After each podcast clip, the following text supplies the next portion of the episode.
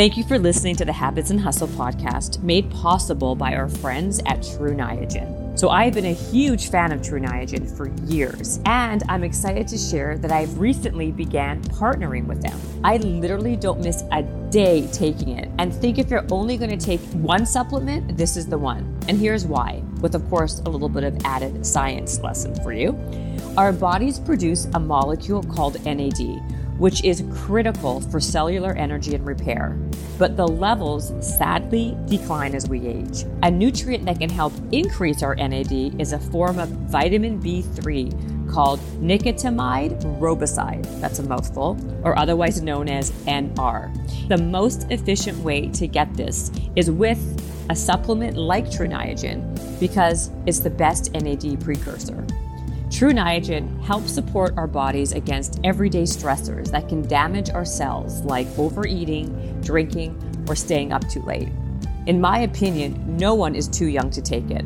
I wish I had known about this in my early 30s because I would have been all over it. What's most amazing is that True Niagen is backed by 18 clinical trials and has the endorsements of two Nobel Prize winning scientists. Go check it out at trueniagen.com. That's True Niagen, T R U N I A G N.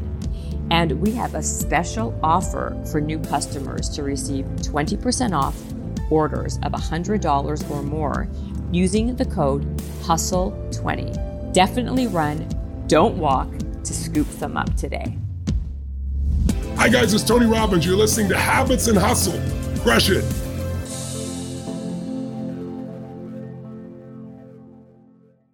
Today on the podcast, we have Jordan Syatt. Now, guys, if you don't know who Jordan is, you should. He is a fitness trainer, a nutritional coach. His first claim to fame was he was Gary Vaynerchuk's personal trainer for many years and traveled the world with him. But Jordan made a name for himself in his own right because he is a no nonsense trainer who kind of tells you like it is with no bullshit type of thing. And his information is super practical, which is why I like him so much. And he's also hilarious. He also is one of the only people in the world to deadlift four times his own body weight. This guy is everything. This episode, we talk all about weight loss, fat loss, the myths, the tricks, all those different diet trends, fads. We have it all on today's episode. So I really hope you enjoy it.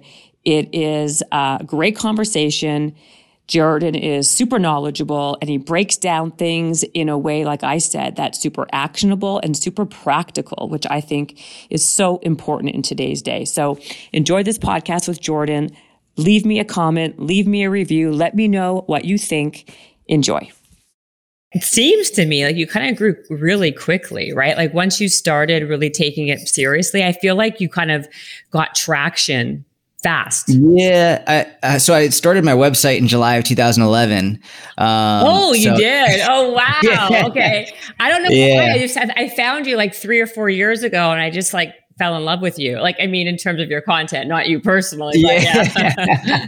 Thank you. Yeah, yeah. No, it's. uh I mean, it. It's funny, like the whole like uh it's a lot of overnight success is like seven to ten years in the making. Totally true. I, I think that's been sort of like a very similar with my case. Like I started my website in July 2011 and I wrote I wrote at least one article a week every single week from 2011 to 2015 and started my Instagram in 2014, but that didn't really take off until like 2017. So like it, it was a lot of work.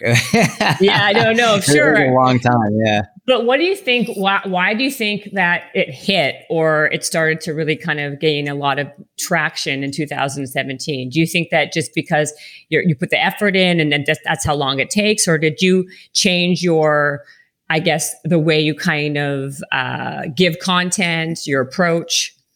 So, sort of all of that. Basically, um, I was challenged to post three times a day, every day on Instagram.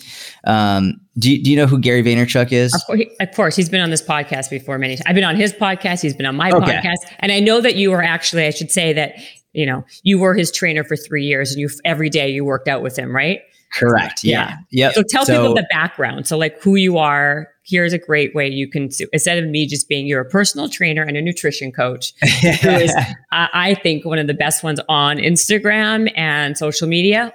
How would you describe like your background and how you started? Yeah, so I mean, so I got into fitness from from wrestling. I started wrestling when I was like eight years old, and um, I fell in love with it. Like I, you know, I'm a short, bald Jewish guy. Like I come from a very like small family, and uh, like and small as in like height and stature and everything. And my mom wanted my brother and I to be able to defend ourselves. So she walked in the room one day in the living room, and I was lying on the couch, and she was like, "I want you to be able to defend yourself, so I'm going to put you in wrestling." And the only wrestling that I knew at eight years old was WWF. So I remember I was like, "You want me to hit someone with a chair?" and she was like, "No, like Olympic style wrestling." And so I got involved in that, and I absolutely loved it. I just I got obsessed. I ended up making varsity as a freshman in high school, um, but so I was good from a technique perspective and endurance perspective. But uh, te- uh, from a strength perspective, I was 14 going up against mainly 17, 18 year old kids, and there's a huge disparity mm. there. So I applied to a gym a couple towns over for me eh, outside Boston when I was 14. And I was like, I'll take the trash out, I'll clean the floors, I'll do whatever you want. Just like let me learn from you and work here. And uh, they took me under their wing and they were super science based. And that's how I got in the industry. And I, I fell in love with it. And I knew that's what I wanted to do ever since. And so I've been coaching people ever since I was 14. And um, and then, you know, I started competing in powerlifting and I started to make a name for myself in powerlifting. I was, uh, you know, again, super small guy, but I was fortunate to be very strong. Um, I was lifting more than most guys who were double and like 1.5 times my size. So wow. um, I got a lot of attention that way. And I got a lot of attention also because like I'm not like a big jacked dude. So I'm not like super big and bulky, but like very strong. So I the, the my claim to fame is I deadlifted four times my body weight. I was at 132 pounds. I deadlifted 530 pounds, and um, a lot of women specifically were like, "I want to get strong, and I don't want to get big and bulky." And this guy is doing that. Like this guy is not like a typical meathead. He's not huge and big and bulky, but he's super strong. So I started growing my business, like teaching women how to get stronger without like getting huge, just like teaching them the training methodology for that. Um, what was it? I mean, I know, like, yeah. What was the method back then? So, so it's still similar to what it is now. It's just the the main when you want to get stronger without getting bigger, uh, you have to be very cautious of how much total volume you're doing. Um, and so, a lot of people, for example, a lot of people think low weights, high reps is like the best way to to tone or like to get like these um to to not get big. When in reality, it's actually you're going to get a lot bigger doing that. Like that will grow your muscle size, not necessarily make you stronger, but it will grow your muscle size.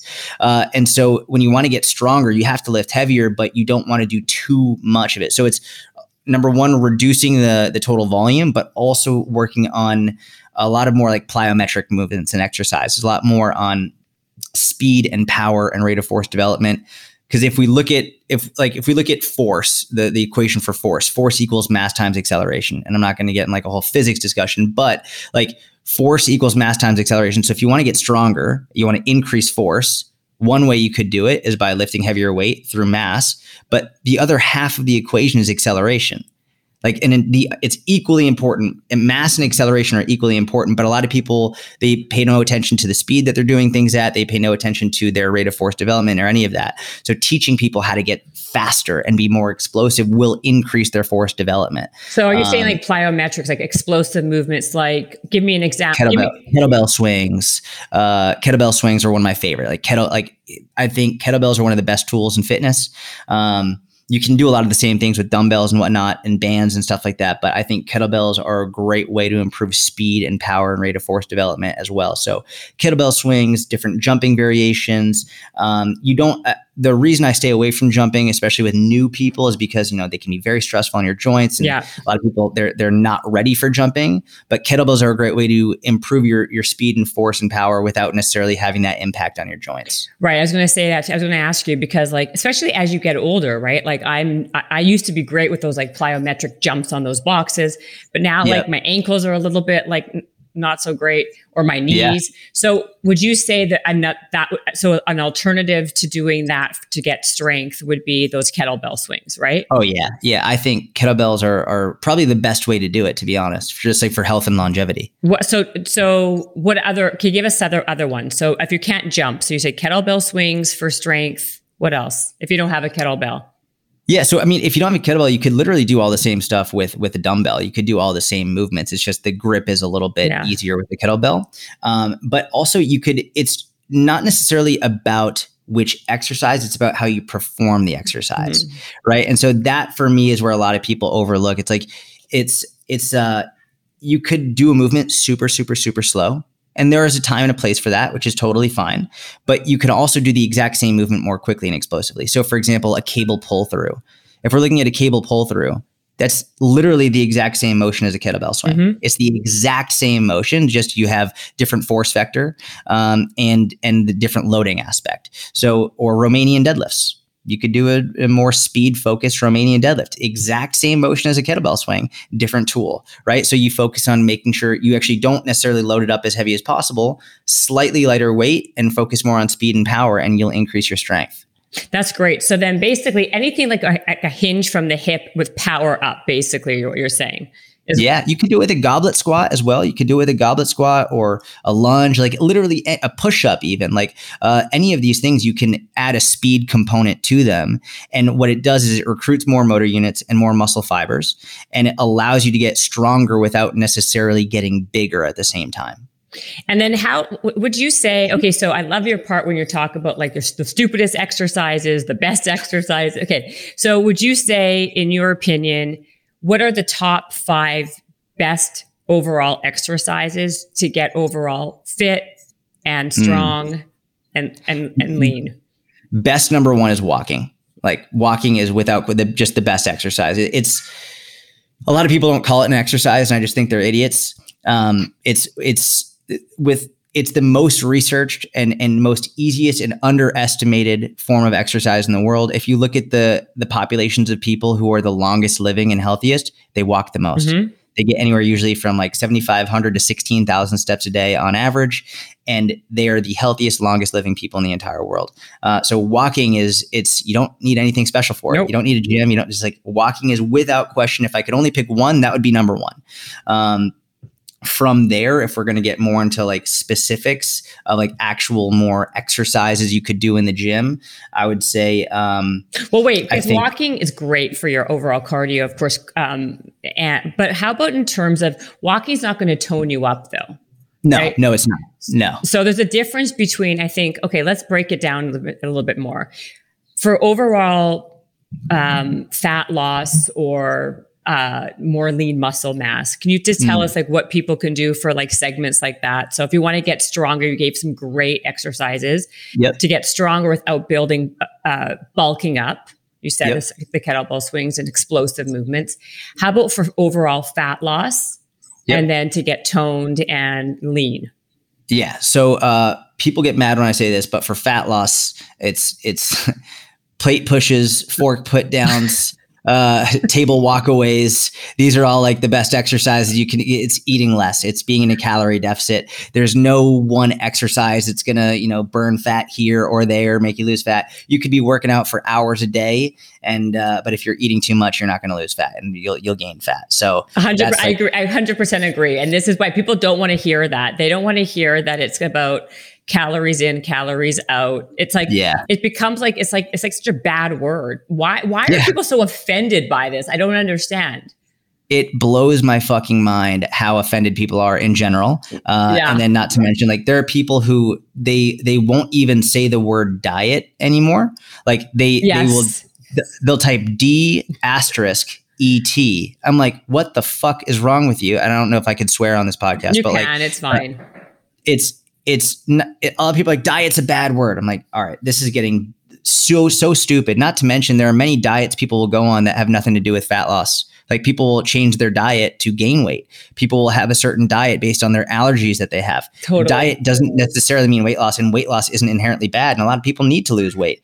A lot of people, they're the people who say things like, "No, weight loss is bad." Da, da, da. It's like you've never worked with someone who's 100 pounds overweight, and like is, they're in pain, like they can't move because their joints are aching because you have no idea how their confidence is shot. You have no idea like how it's affecting them mentally, physically, emotionally.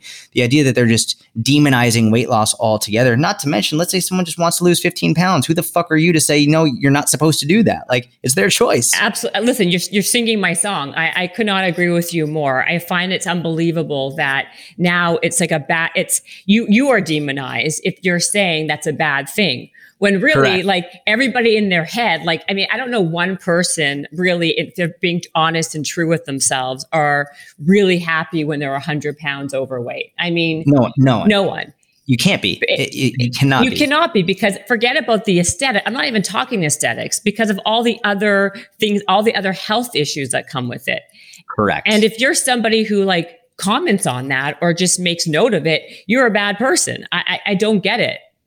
It. Yeah, it's it's it's actually really sad, and I think what ha- what's happened is a lot of people who've been unsuccessful with losing weight instead of instead of addressing why they've been unsuccessful, they just then turn around and say, Well, I'm happy this way. And who are you to say I shouldn't be happy? It's like, listen, I want you to be happy. And if you want to stay that way, that's fine. But let's not pretend that like yeah. you can be healthy and be 100 pounds overweight and promote other people to do that because this is doing more harm than good. Absolutely. Because obesity in itself is one of the biggest, is one of the biggest, um, pandemics I think we have in the world right now, in, in the 100%. US, you know, it's worldwide. Worldwide. It's crazy. It's crazy. Yeah. All over is. the world. It's unbelievable. Which causes- and it's, it's one of the leading, it, it obesity is like the starting point of so many health issues, whether it's high blood pressure, whether it's heart totally. attacks, strokes. Let's look Diabetes. at COVID. I mean, who, yeah. the people who were most likely to die from COVID were mo- the vast majority were overweight and out of shape. Like it puts you at risk just by being overweight. It's and it's not anything bad against them as people. It's just saying if you are overweight, you are sig- at a significantly greater risk of dying of basically all cause mortality, of literally anything. You're at a greater risk of dying if you're overweight. Period. End of story. And exactly, it is period. End of story. I don't know how it doesn't have to. I mean, you can just see all the research. People can can see all the research that backs that, right? So, so wait, so get so let's go back to that. So, walking great for overall health, right? Yes. Like for yep. overall health is a number one. So if yep. someone wants to get more lean, you know that I, am going to say this, you know, it's actually much easier when you're on like a weight loss journey, let's say, when you have 50 pounds to lose or 30 pounds mm-hmm. to lose. Where it gets to be very tricky, where a lot of people fall into is this like five to seven pound spot, mm. which is like they just have like a little, like, you know, a little bit of love hand, they have a little bit to lose and they really yep. want to tone themselves up. That's yep. where, because you know, and they're already working out and they're already eating healthy. What mm-hmm. do you? Mm-hmm. How do you? How, what can you do for that? Give us some. So you're 100 percent right. This is the hardest because in order to lose that last little bit, you're going to have to be more strict. You are like inherently like when it's sort of like um when you're developing a skill, whether it's maybe it's social media, for example, when you're first starting out, it's like there it's almost easier because there's so much to learn. You put something out you learn something so fast. Mm-hmm. or like or when you're going to the gym when you're strength training when the first year is the best. It's like you get stronger every single time you go to the gym. You're learning. It's amazing. But as you go year after year after year you get more and more advanced the learning comes in small, teeny increments. Like you learn a little gem here and a little gem here. You put on a little bit of strength to this lift every like couple of months. It's not ever stronger every single mm-hmm. time. It's like it's it gets harder the better you get at it.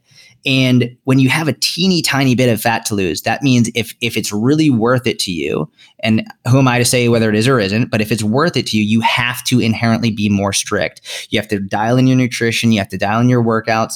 And I think one of the most overlooked aspects of this specific individual is is strength training to build muscle is making sure they're going to strength train enough to build more muscle so they can increase their metabolism uh, and also having preset higher calorie days. I think this is super important. Um, not always eating in a higher calorie uh, a calorie surplus but one of the issues that will happen here is when you're trying to be super strict in a calorie deficit all the time it's it's very difficult to be consistent with that it's very difficult to seven days a week, nonstop, be in a, in a calorie deficit. So I like to do what's called calorie cycling, where a couple days a week you will deliberately eat higher calorie closer towards maintenance so that you can it will it will help your metabolism will help increase a little bit it will help with your leptin sensitivity insulin sensitivity. But also what it's going to do is it's going to make it more realistic for you. You have a couple days where you know you can eat more calories it will make it more sustainable long term. Uh, it's when you have those last five seven ten pounds to go you need to find ways to make it more sustainable because it's going to be more difficult. Right. So then how give me an example how many more calories are you saying a day? Like uh, would you say like 2 days calorie de- like 2 days super super strict, 1 day higher, 2 day back to 2 days kind of thing? So so it depends on what you want, but the one that I usually opt for at the beginning and will adjust based on the individual, it's I just call it the alternate deficit. Mm-hmm. Um, four low calorie days and three higher calorie days. Mm. Uh, so generally, it's uh, the and I don't know how many calories this person is eating or what their deficit is, but let's just say, let's just say, for example, their maintenance calorie intake is 2000 calories, just to make it easy. Mm-hmm. Their maintenance daily calorie intake is 2000. I might have them on 1500 four days of the week and at 2000 calories three days a week. Mm-hmm. That way, at the end of the week, it's a net calorie deficit. It's going to be slow. They're not going to be losing a pound a week. It's going to be slow and steady, but also way more sustainable. That way, for example, sometimes what we might do is we might put those three days, the higher calorie days, uh, we'll call it Friday, Saturday, Sunday, where which is where often people tend to eat more anyway. Mm-hmm. So this way, they have more leeway. They don't feel guilty if they eat over 1500 calories. They can enjoy themselves with their family and friends. They can go out, have like just enjoy themselves more. And then Monday through Thursday, boom, 1500 calories calories. They're in a net deficit at the end of the week. And at the end of the month, they're losing probably about a pound and a half, two pounds a month very sustainably. That's a great idea. And so about 500 calories approximately yeah. is what you're saying. Yes. Yeah, yes. exactly. Okay. You stalled for a second. That's why I'm like, what? Hello? Hello? What is that? So, okay. So then that, and then that's kind of like the plateau also. Like when someone's plateauing, when they're doing all the things right, right? What, like and yet now they're stuck right? Because they're yep. not losing any more weight. Let's say they were let's say this could be for anybody who was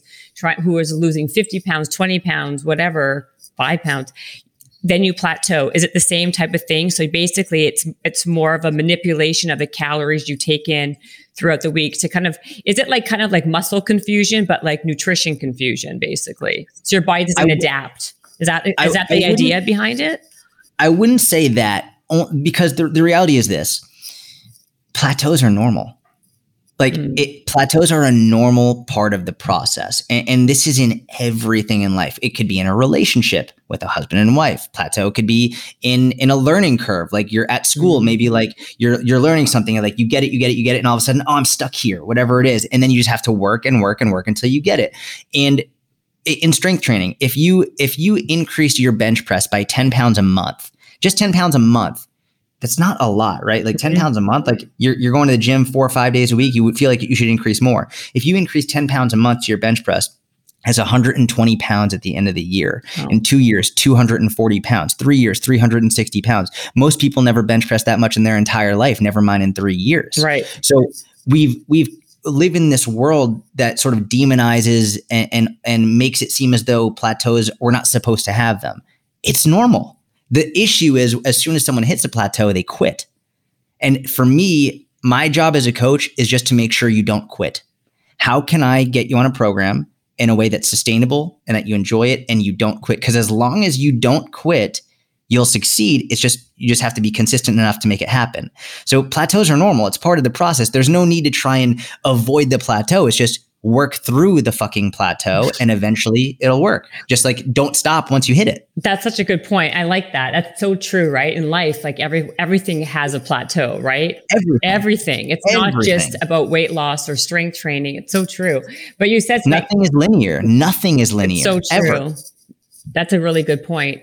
But you said something like, how do you get people not to quit? I think that's the biggest, that's the biggest challenge, right? People are gung ho and yep. then they don't see the results that they want or it's taking too long or whatever reason and then they kind of just stop and so yep. what do you tell people how do you i hate the word motivation but how do you get i really do i can't stand it but what, how do you get what's your strategy with your coaching with your people that you actually see to get them yeah. to keep going and not and not kind of lose sight and and not quit yeah, so so there's a bunch here. So part of it is in the tactics and a lot of it is in the actual um, the the education. So for example um, a tactic could be like what i spoke about with the calorie cycling mm-hmm. right? That's a tactic where if someone is having a really hard time being consistent well how do i get them not to quit? I give them a couple higher calorie days. It's going to be a little bit slower progress but at least this way they can maintain it and sustain it as opposed to just quitting as soon as they go over 1500 calories. Right.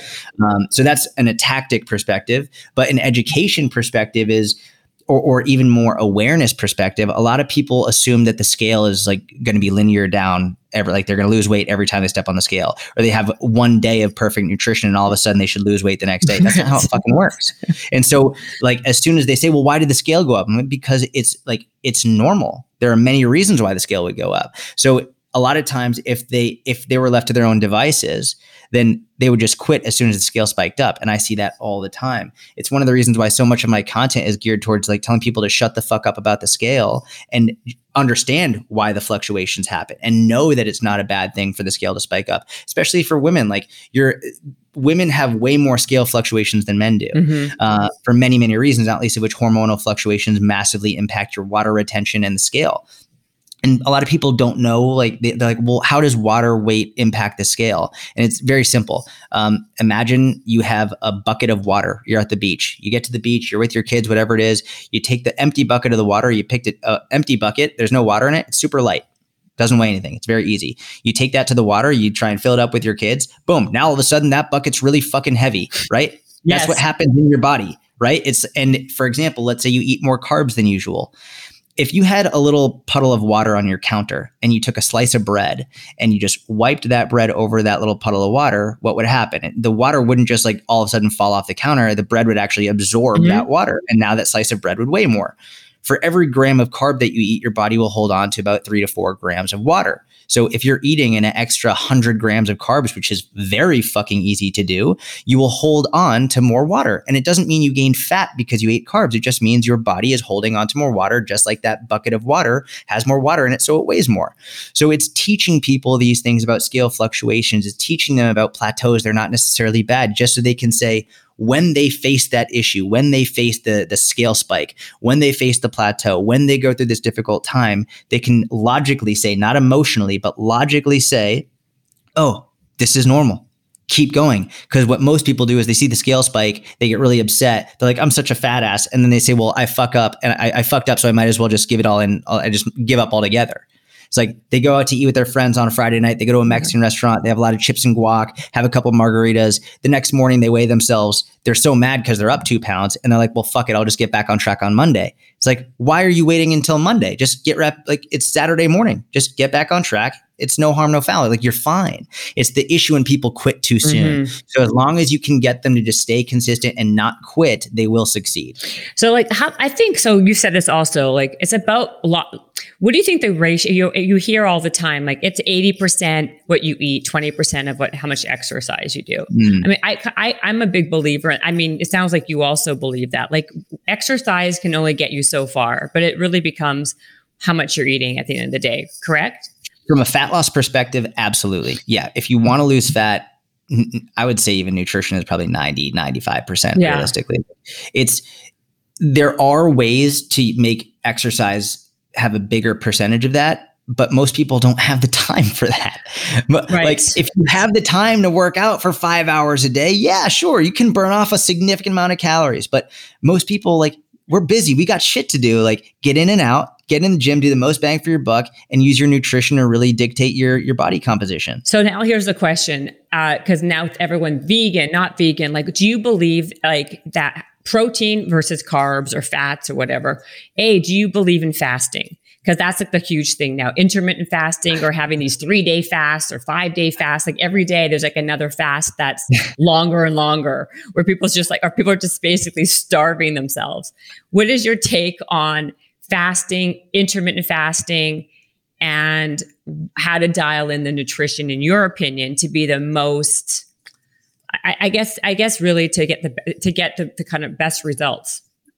Yeah, in a so, real way. Uh, so the long duration fasting 72 hours a week whatever yeah. like, i think it's fucking nonsense uh, from especially from a fat loss perspective now i'm I'm not like I know some people do it for spiritual purposes and whatnot. And no, I do, know they're doing it more a lot of times. I'm not saying you're, you're wrong. Of course, you're right. I'm talking people are doing it for like the the anti-aging longevity for yeah, building right like it's no, it's helping you with like your fat what's it called when they say it's um when you're in keto when you're in the ketosis you are you're what is that called what did they say it is um are you talking about uh, the cellular turnover?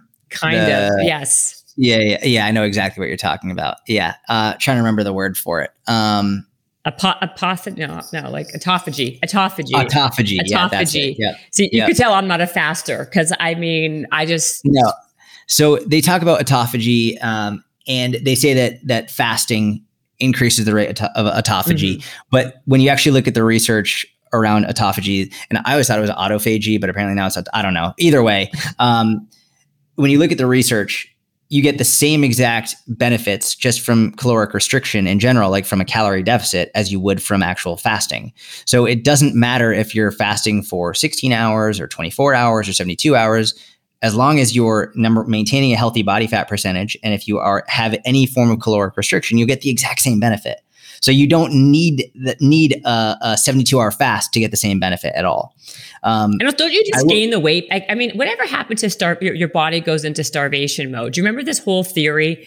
Where it's like yeah. if you don't eat for too long of a if you if you don't eat for too long, once you start eating again, you're gonna basically your body's gonna hold on to every calorie because it's like starving. Remember that whole yes. concept?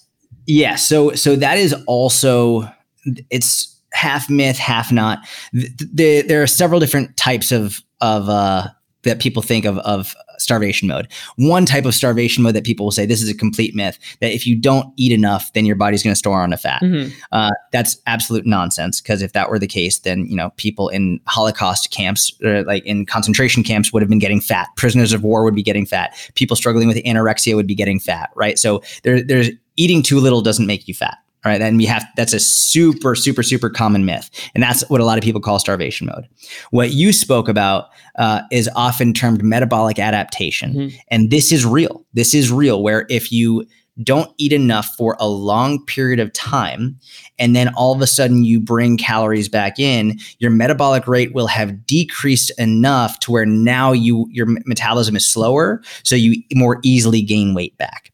Um, that won't happen with a 72 hour fast that like your metabolism won't mm. decrease enough in a 72 hour even a week long to make that happen.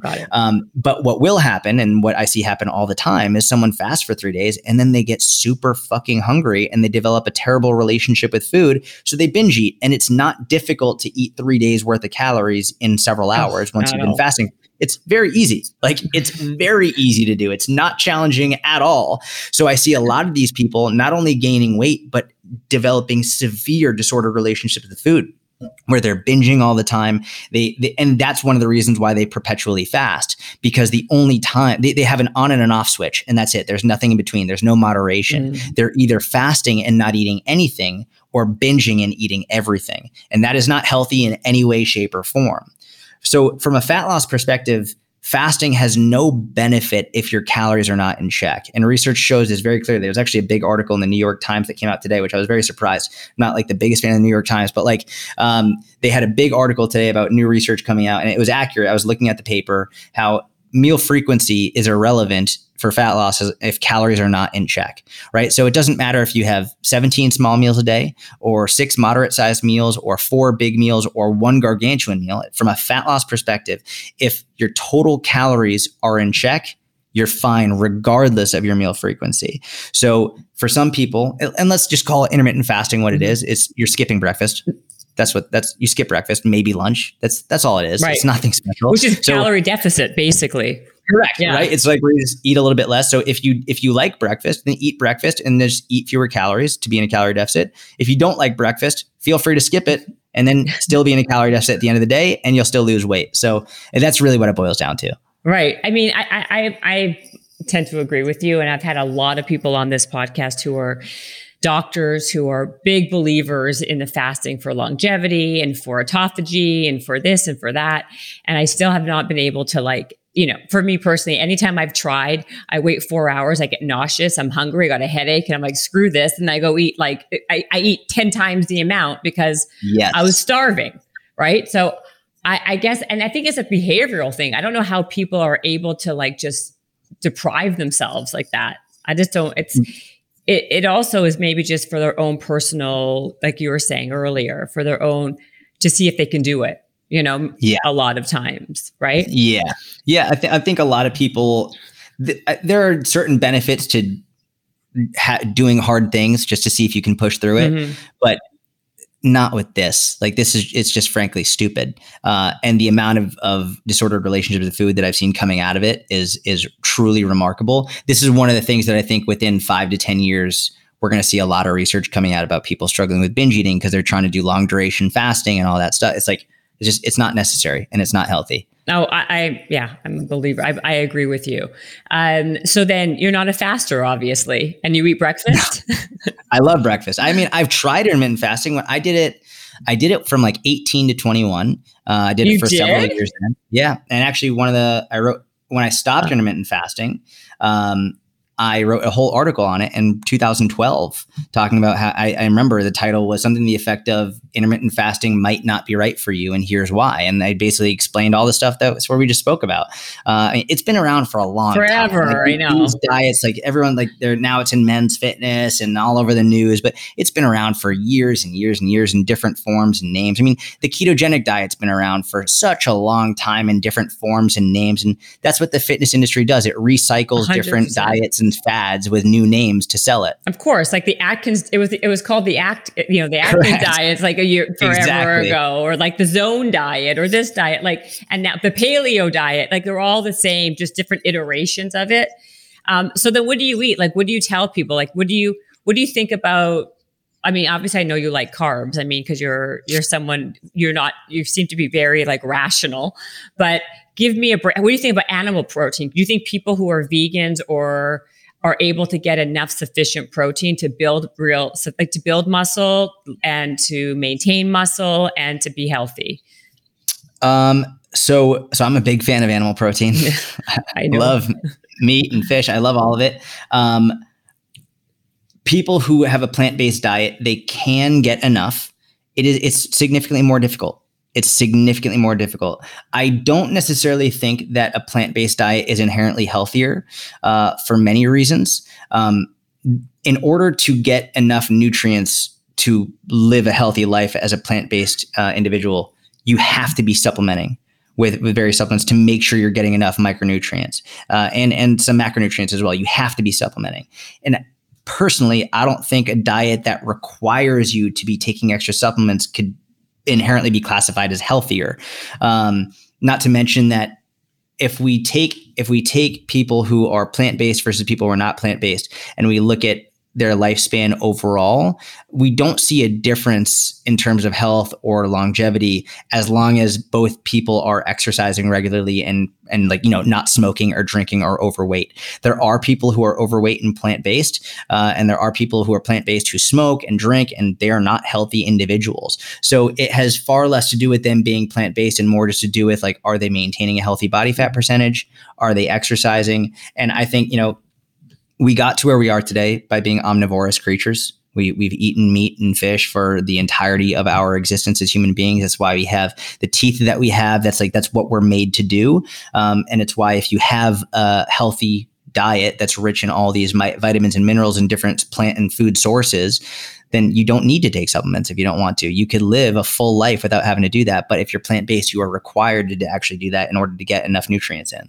So, what supplements do you believe that people overall should be taking? Do you take any supplements or? Yeah. Okay. So, I'm not a huge supplement guy, and I, I very much think it, they're called supplements for a reason because they should be a supplementary to your nutrition and lifestyle. Right. Um, I know you're you're in LA, so you get probably get plenty of sun, but most people are massively vitamin D3 mm-hmm. deficient. So I take vitamin D3 every day. I take 2000 IUs and I'm in Texas, so I still get plenty of sun, but it's so easy to be deficient in it and it's very hard to overdo vitamin D. So I think it's it's for your mental health, emotional health, physical health, hormonal health, mm-hmm. massively vitamin D is super important.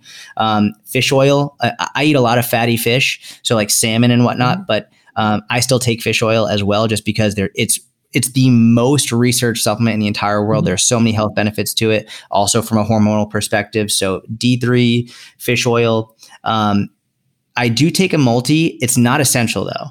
Um, we live in a first world country. Most foods we eat are fortified, and like we probably get plenty of, of nutrients without it. I look at it as my like nutritional insurance policy. So I do take a multivitamin as well. Um, and then creatine is if you had spoken to me like a year ago, I would have said creatine is really just for getting stronger and building muscle. But creatine and fish oil are the two most uh, research mm-hmm. supplements in the entire world.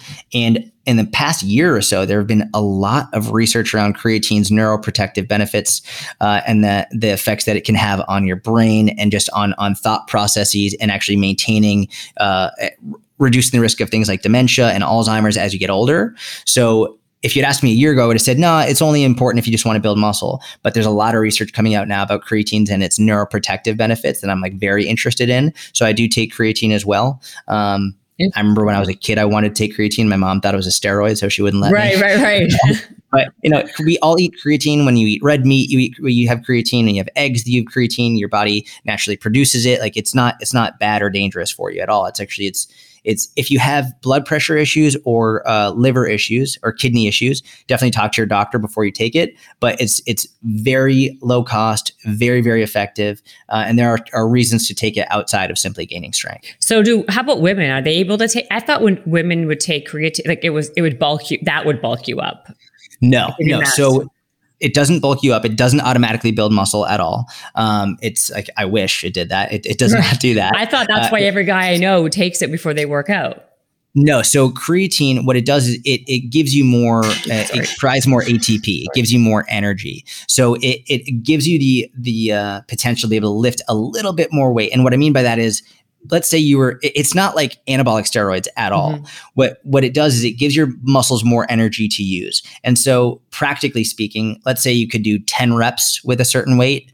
If you start taking creatine maybe you can now get 11 or 12 mm, reps like okay. it's a little bit. Um, what does happen though and where the bulking idea comes from is creatine monohydrate, which is one type of creatine, uh, can often make you hold on to more water. So you can look and appear a little bit more bloated. Oh, uh, that's it. Now, so a lot of women, they obviously don't want that, and a lot of men don't want that either. But they tend to be a little bit more okay with it than the women do.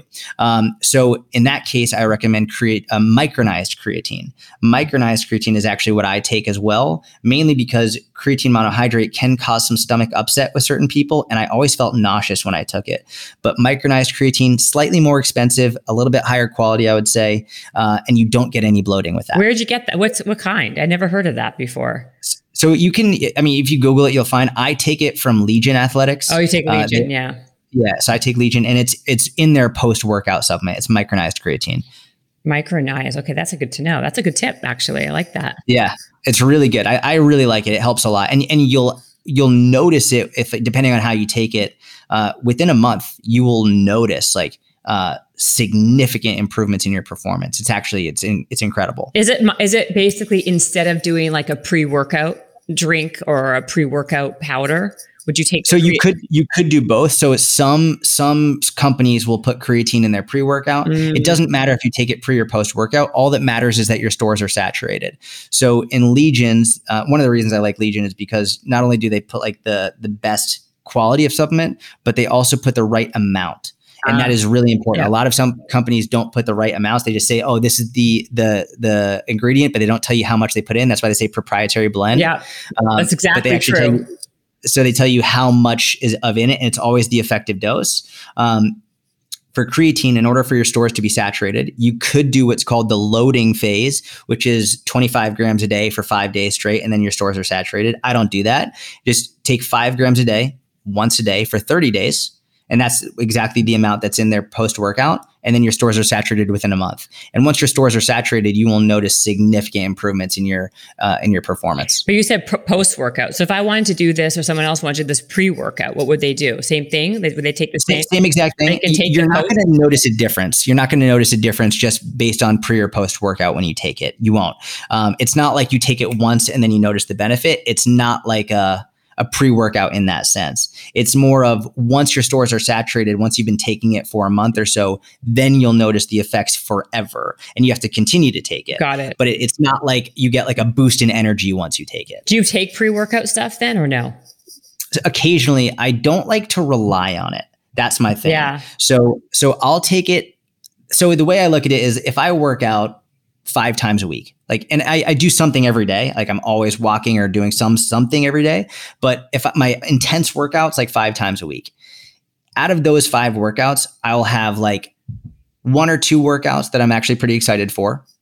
One or two workouts that like I I like really don't want to do at all and one or two workouts that like I'm okay with. So for the three or so workouts, three or four workouts that like I'm either excited for, I'm just okay with, I'm not taking it. But for the one or two that I fucking do not want to do at all in that week where I'm just like, oh, like I don't want to get this workout in, that's when I take my pre-workout. Right. I save it for those moments. That's a great that's also a great tip. So also you don't get dependent on it. Correct. Exactly. Right. You don't get dependent on it and your body doesn't adapt to it in terms of after a certain point, if you take it every day, you're going to have to continuously increase the dose. And so it's sort of like I remember the first time I drank coffee. Yeah. I was like, this is amazing. Like I had one cup and I was just wired. Right. But at a certain point, one cup doesn't do it anymore. And it's the same thing with these stimulants. If you take pre workout every single day, it's not going to have the same effect. So I, I like to not not to get reliant on it and only use it when I really like I need that boost. That's true. I think I think you have to cycle everything, right? Like you even have to cycle. Like I mean, to your point, like even coffee. Like I can drink coffee now at night, nothing happens, right? But yeah, right because I'm so used to it. But at the, you know when I first started drinking it, it was like a whole thing. How did you cycle coffee then too? Do you cycle like you have to cycle everything? Yeah, like so the workouts you, actually, you do, everything. You you do. The only thing interesting, like you don't have to cycle like protein powder because it's just like eating chicken. Right. You actually don't need to cycle creatine. The one reason I think it's interesting to cycle creatine is to see if you're a responder or not, because a certain percentage of people are non-responders. Yeah. So oh. one reason I Oh. like to cycle that is just to say like, listen, take it, and then take it for a couple months, and then stop and see if your workouts change. And if your workouts like if if the weight feels heavier, if you don't feel as good, then you know it was actually helping you. Right. Uh, if you feel exactly the same, then you don't have to be taking it anymore. Right. But I, it, and depending on the research you look at, some will say ten, some will say up to thirty percent of people are non-responders. So, it, so there's a significant number of people who won't respond to creatine, at least from the the strength perspective. That's amazing. Wow. So what what kind of pre workout do you take? Do you take like what's your favorite? I take Legion. I take Legion. Uh, the they have a lot of different flavors. I love sour. Like I, I'm a big fan of like sour stuff. So they have like a sour candy that I really really like. Um, th- my wife she hates sour stuff. So like she likes their mango flavor. It's it's actually phenomenal. It's really it's more sweet. Um, does it work? So they have a bunch- oh yeah. Oh yeah. Yeah. It will light you up. It will absolutely light you up. Yeah. really? Even though like Oh, yeah. again, like I think also if you did that every day, it wouldn't work anymore anyway. Correct. Yeah. Yep. And there have been times, you know, I've gone through periods in my training career where I would take pre-workout almost every day and Yeah. it gets to a point where it's like it's not really doing anything for me anymore. Right. So that's one of the reasons I was like, all right, I only want to take it a couple times a week and every time I take it, I'm like within 15 well first within 15 minutes I have to poop like immediately. It's the first thing that have to ha- that happens as soon as you take it. Like it jacks up your metabolism so much immediately. So one of the Really? yeah, I used to make the mistake of taking it and then I would go right to the gym and then I'd have to stop my first set because I'd have to go poop. So like I take it, wait until that hits, and then I go because immediately, like within 15, 20 minutes, you're gonna have to go. Mm-hmm. And then you have an amazing workout. Yeah. so it's awesome. also great for like constipation. If you're like if you have Yeah. constipation, it's a great thing to do. It will clean you out. Yeah. Wow. Okay, that's Legion. I'm gonna go order some of that. That's great. That's amazing. Okay, so then what? How about hormones? I wanted to talk about hormones because I think that is a big part of it. Like you could be working out prop super pro- properly, eating exactly the way you are, but then like hormones become a real issue. of Why you're not seeing any type of re- result or actually declining results. How do you keep? How do you keep? Um, I know you're to say strength training, but how do you kind of keep building lean muscle mass or what do you do about this whole the hormone problem for people Yeah, so I'm glad you asked. This is a really important question. And one so there's a lot to consider. And the first thing I'm going to say is this. It's important for people to stay in their lane and with their expertise. And any personal trainer who tells you they fully understand hormones is a fucking liar. you're right And if you want to have your hormones checked, you should go to an endocrinologist. Uh, and it's there's an entire field of people who go to school specifically for hormones and they are endocrinologists and that's their expertise. And in the same way you don't go to go to an endocrinologist for your strength training program you don't go to a personal trainer for endo for your hormone health yeah. Um, it's very important for me to say that because uh, I do not operate under like I'm not an expert in everything, and I have to say like that's not my field of expertise. The other reason I say this is because there are two other reasons. Number one is a lot of personal trainers will try to sell you shit based on like hormones that like they have no idea what they're talking about. They have no credentials whatsoever. And they're just trying to make money, make a quick buck based off of you not knowing that. And the other thing, and this is probably the most important, a lot of people think they have hormonal problems because I don't know, Susan at the fucking gym said that they have a hormone problem. And like, well, Susan said it, so I must have a fucking problem, right? It's like, no. Go if you think you have a hormone problem, go to your doctor, get a blood panel. And what I would always say to people is this I say, go to your doctor and ask for number one, a metabolic cart test. A metabolic cart test gets a, a full on blood panel that you can either work look over with your doctor and endocrinologist. Uh, also, get uh, get your thyroid looked at. Look at your your thyroid, see if you're hypothyroid potentially. Um, and and from here, a lot of people who think they have hormone problems, I'm like, listen, just go get it checked out. Almost always, it comes back normal almost always. And once it's normal, we can say, cool. So we know that it's not a hormone problem. It's actually you're just eating too much, right? Right, like right, right. and if it's not normal, if let's say they do have hypothyroid, cool. Now we know. Let's get you on medication. Bring your normal your levels back up to normal, and cool. And once your levels are back to normal and you're medicated, now we can get your nutrition in check, and now it's going to be now it's going to work fine. But the biggest issue is when people look on Instagram and, and, see Karen or whatever talking about like you got this hormone problem, da da da, and then they trick themselves into believing that they have that issue before they've ever been to the fucking doctor.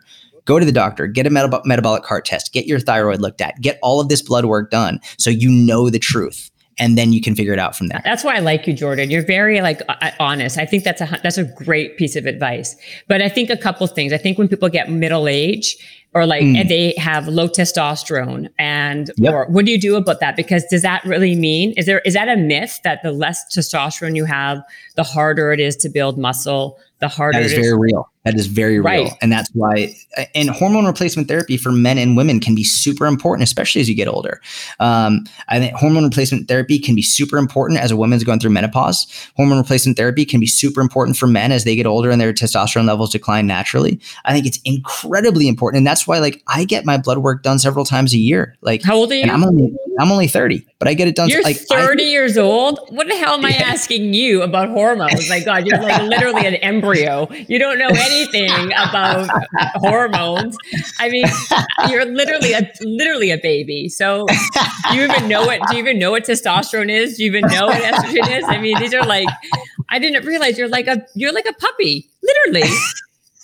You're like, do you, do you, have you ever met anyone in their 40s? Have do you know what this is? Like, do you have a client that's in their 40s? I mean, Gary Vee's in his 40s, but you don't train him anymore. But most of my clients are between like 35 to 65 yeah so, and mostly women so then what do they i'm sure you hear this all the time from women though so when they have low testosterone what do you tell them to do and when they have the blood so panels and they say once, yes so that's low. the whole thing that's why i love getting the blood work done because they've already established connection with their doctor their doctor oh, oh yeah like your testosterone is low like yes so then they can get on hormone replacement therapy then they can actually seek that because no, even if i know even if let's say hey i've got low testosterone whatever it is how the fuck am I going to fix that? I don't like, I yeah, tell you, you like generally what nutrition wise and, and strength training wise, and I can try and help. But if you've got like medically low testosterone, or you have a medical hormonal problem, I can't do shit. Right. Like you've got to go to a doctor. That's why I'm like, go to your doctor. I can't do anything. None of the supplements I give you are going to help. None of the nutrition is going to do anything if you've got a legit medical problem. So stop asking your personal trainer for hormonal help because they don't know what the fuck they're talking about and they have no, they can't prescribe any medication for you.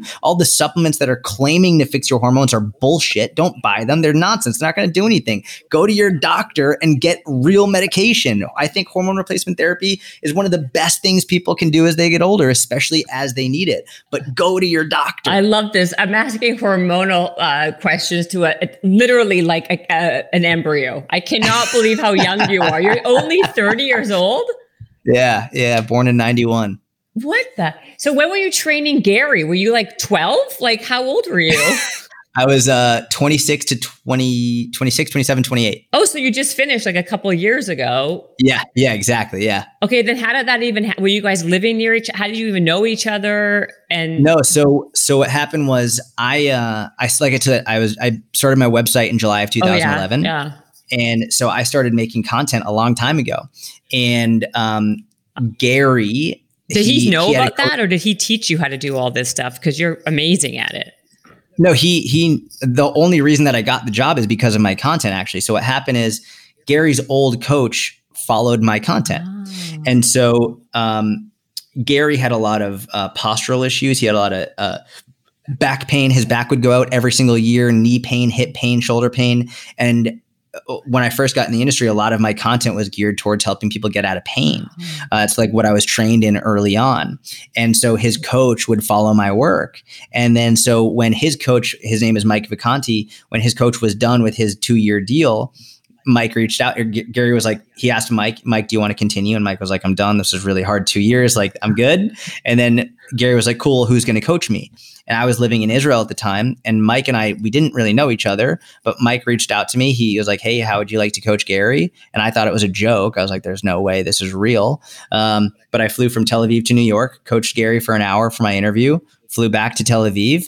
And then six weeks later, I get a text from an unknown number saying, Are you ready? And I was like, Who the fuck is this? And Gary sends me a shirtless picture of himself flexing. and that's how I found out I got the job. Oh my god, that is first of all so number one, you lived in Israel, Shalom. I didn't know that you were you ever lived in Israel. That. Is that um, to that, to that. oh, look at you. Okay, I'm Israeli. I didn't know that this was even happening. Yeah, Ken. First of all, I was on the cover of the Jewish Journal. Did you know that a couple months ago? No, I did not like, know that. That's this- amazing. yes. Tov. Thank you. I didn't know this. What, what's going on? Um, so you actually went from Tel Aviv to New York just to meet Gary? Just to interview. It was. Why did you want It the job that bad? Like he's, it, did you like? It, why did you just like him that much, or like like his work so much, or So I was super inspired by his work. I followed him for years. oh, okay, Uh, and and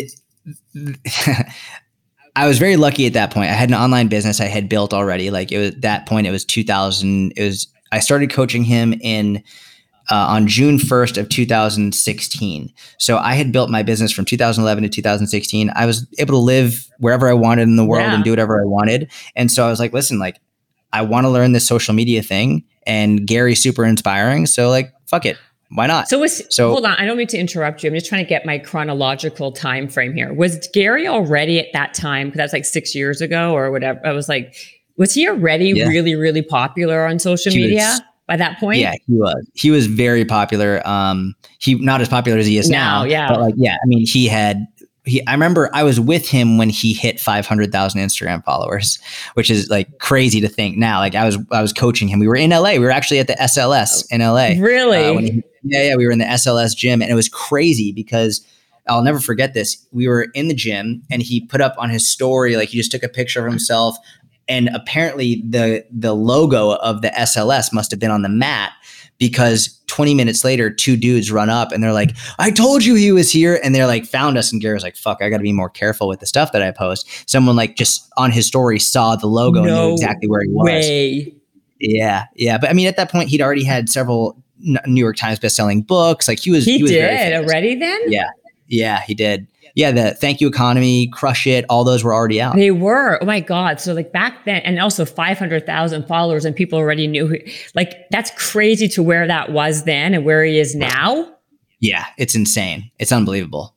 Wow. So when you left him, where was he already? When like two years ago, was he already at 7 million, 5 million, 10 I, I think he was right around four to five million when I left. So I, I watched him go from like five hundred thousand to about four to five million, and that's just on Instagram. Never mind like Facebook, YouTube, podcast, all that. Wow. Was that crazy to watch that trajectory? It was super inspiring. Yeah, it was it was unbelievable. And like nobody works harder than Gary. I mean, that guy, like just being in his ecosystem Yeah. and watching how hard he works completely changed my life. Just seeing that. Does he work 24 hours a day? It looks Oh like yeah. it. It's it's um, like he works harder than the president of the United States. I I promise. He he works harder than any world leader. Like I promise. I didn't get it until I was put into his Google Calendar, and then I saw what his schedule was like. And like, and I was traveling with him seven days a week for three years. So wherever he went, I went. Yeah. So if he was in Hong Kong, I was in Hong Kong. If he was in LA, I was in LA. If he was in, if he was in uh, Germany, I was in Germany. If he was in Ireland, I was in Ireland, wherever. So like I was with him every single day. And the amount that this guy works is fucking unbelievable. It's like he lives it. He's not, he's not just talking out of his ass. Like he lives that life.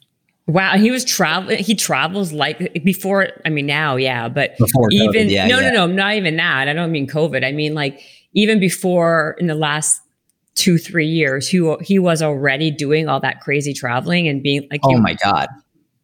Oh yeah. I mean, I'll, I'll never forget. Like, so we spent more time in airplanes and hotels than we did in New York by far. I I almost quit three times in the first six months because it was just it was devastating to my schedule. It was really really difficult. Um, it was it was super challenging for me. I can imagine. mean, what, what what was your schedule? Tell me what your schedule was. So it was it was different every day, Yeah. but basically, assuming we're in New York, wake up at five a.m. Uh, and then I have to I have to be at his place by like five fifty. We're going to start coaching at six a.m. So we'd work out from like six to seven, and then from there. Uh, I'd look in the schedule. I would figure out where we were flying. And so I would have to book my ticket and I would sort of beat him to wherever we were flying. So, because he would usually work the whole day in New York. And then, but I would, so let's, a lot of times, a very common trip was from New York to London. We went to London a lot. So, a lot of times, what I would do is I would take like the noon flight from New York to London and, and I would beat him there. So then I would get there, but then he would take like the 7 p.m. flight, the 7 p.m. flight from New York to London. So he would get in because the time change, he would get into London at like six or seven in the morning. I would already have to be at the gym, have it ready to go, like be, meet him, uh, have him, hey, come meet me here Yeah. at this gym, whatever it is. I have everything ready. So I'd have to beat him there, have everything set up, ready to go, and then go to the next one. So I remember just one time we went from New York to Ireland. We spent eight hours in Ireland. He just had a speaking event there. So we went from New York to Ireland. Before the speaking event, we got a workout in. From Ireland, we went to uh, Amsterdam, spent like 16 hours in Amsterdam. From Amsterdam back to New York. From New York, we were there for like 24 hours to LA for 48 hours. And from LA back to New York. That was like just one week. Oh my god, how are you not exhausted? I'm exhausted just listening to it. It was it was insane. And I, I gained a lot of body fat. I lost a lot of muscle. I barely slept. Um, my own personal health and fitness went out the window. It was very very tough. And that was actually and why i ended up not renewing after the three years because i was like this was an amazing experience and i love you to death but like i've got to do my own thing now. Like i've got to catch up on sleep Yeah. start my own fitness again so So you, Yeah. so how did you like? How did you even last three years? So that's like your whole. It's crazy how like it's like the emperor or the the cobbler guy has no shoes. Like here you are, like this fitness trainer who's like getting fat and not eating well because you're Yeah. so busy doing this Exactly. nonsense. Yeah, I mean, it was it was. uh I have no idea. I barely slept, I, and I've I've spoken about it a lot. It was like that's when my blood pressure shot up. Um, I got really out of shape. It was like it was really really bad. Um, but it's one of those things that was definitely worth it. The way I sort of framed it in my mind was I'm in detention for these three years. I was like I'm in detention. Like this, I've I've signed on for this. I've agreed to this. We had a deal. Cool. I'm going to see it through, and uh, just one more day in detention and it, it was it, that makes it sound like it was bad it was an amazing experience and i loved it and i wouldn't change it for the world um, but three years was enough I can imagine. Like, so did you ever? Like, you, weren't you like? Didn't you get sick though? Like, truly, weren't you getting the flu and getting sick because like you're run down? Like, it's like that schedule is not good for your body at all. Your immune no it's system. not it was actually really funny so i there were a couple times i got sick and, and obviously if i was sick like he'd be like all right you don't have to come Right. work out like he didn't want me to get him sick or his kid sick or anything like that but um there were it once I stopped coaching him. You know, have you ever like been through a crazy period of stress in your life where like you're working, working, working, working, working, and then once like that project is over, get super sick. you get sick. Yes. So as soon as I stopped, I was sick for like two weeks, and I slept almost the entire two weeks. I was just like I was out, um, which I think it was just my body being Totally. like, "You fucked me for the last Yeah. three years." So like once it was over, it was like a huge relief for my body, and I could actually like relax. Um, but that was, it was, and then it was funny. I think I was talking to my buddy Mike, who was Gary's first coach. Yeah. and Now Mike coaches him again. Um, it, I think it took me about six months to get my sleep back to normal uh, because when I once I stopped having to wake up so early in the morning and coaching him and flying around, it took me about six months before I was stopping sleeping about twelve hours a night. Like I was sleeping twelve hours Wow. every single night, and it was just like it was just like crazy deep, deep, deep, deep sleep. And after about six months, then I got on a more regular, like seven to eight hours, and I felt great. But if anything less than twelve, I was just I was dead for the for like six months after that. That is so great. That schedule is like insane. So what did you what did you learn? Did you what did you learn from him that you think is invaluable? Did you learn like some things? I learned tons, tons. The the most there are two most important things I learned from. Like the, without question, the two most important. Number one is if you want something, you could you can work for it. And, and like that's one of the coolest things. Like because I before I started working with him, I had my own business and it was it was doing really well. And I, I was working hard for like compared to most people. But once I saw how hard Gary worked, it was sort of like, you know, seeing is believing mm-hmm. type thing once I saw what's actually possible from a work perspective, it completely changed my mind in terms of how much time I was wasting, in terms of like what I could actually accomplish if I just actually worked. So that to me was one of the most amazing seeing is believing lessons I've ever learned. Just like, just if you want to do it, just work. Like you can do it. Just fucking work. Right. Um, not like tactics or strategies per se, just like just put in the time yeah. and it will happen. The other thing that I think is, and I learned a lot, but the second most important thing is for a long time, I thought I wanted what Gary has mm. in terms of a huge business, a massive empire, a thousand employees, flying private. That like I thought I wanted all of that.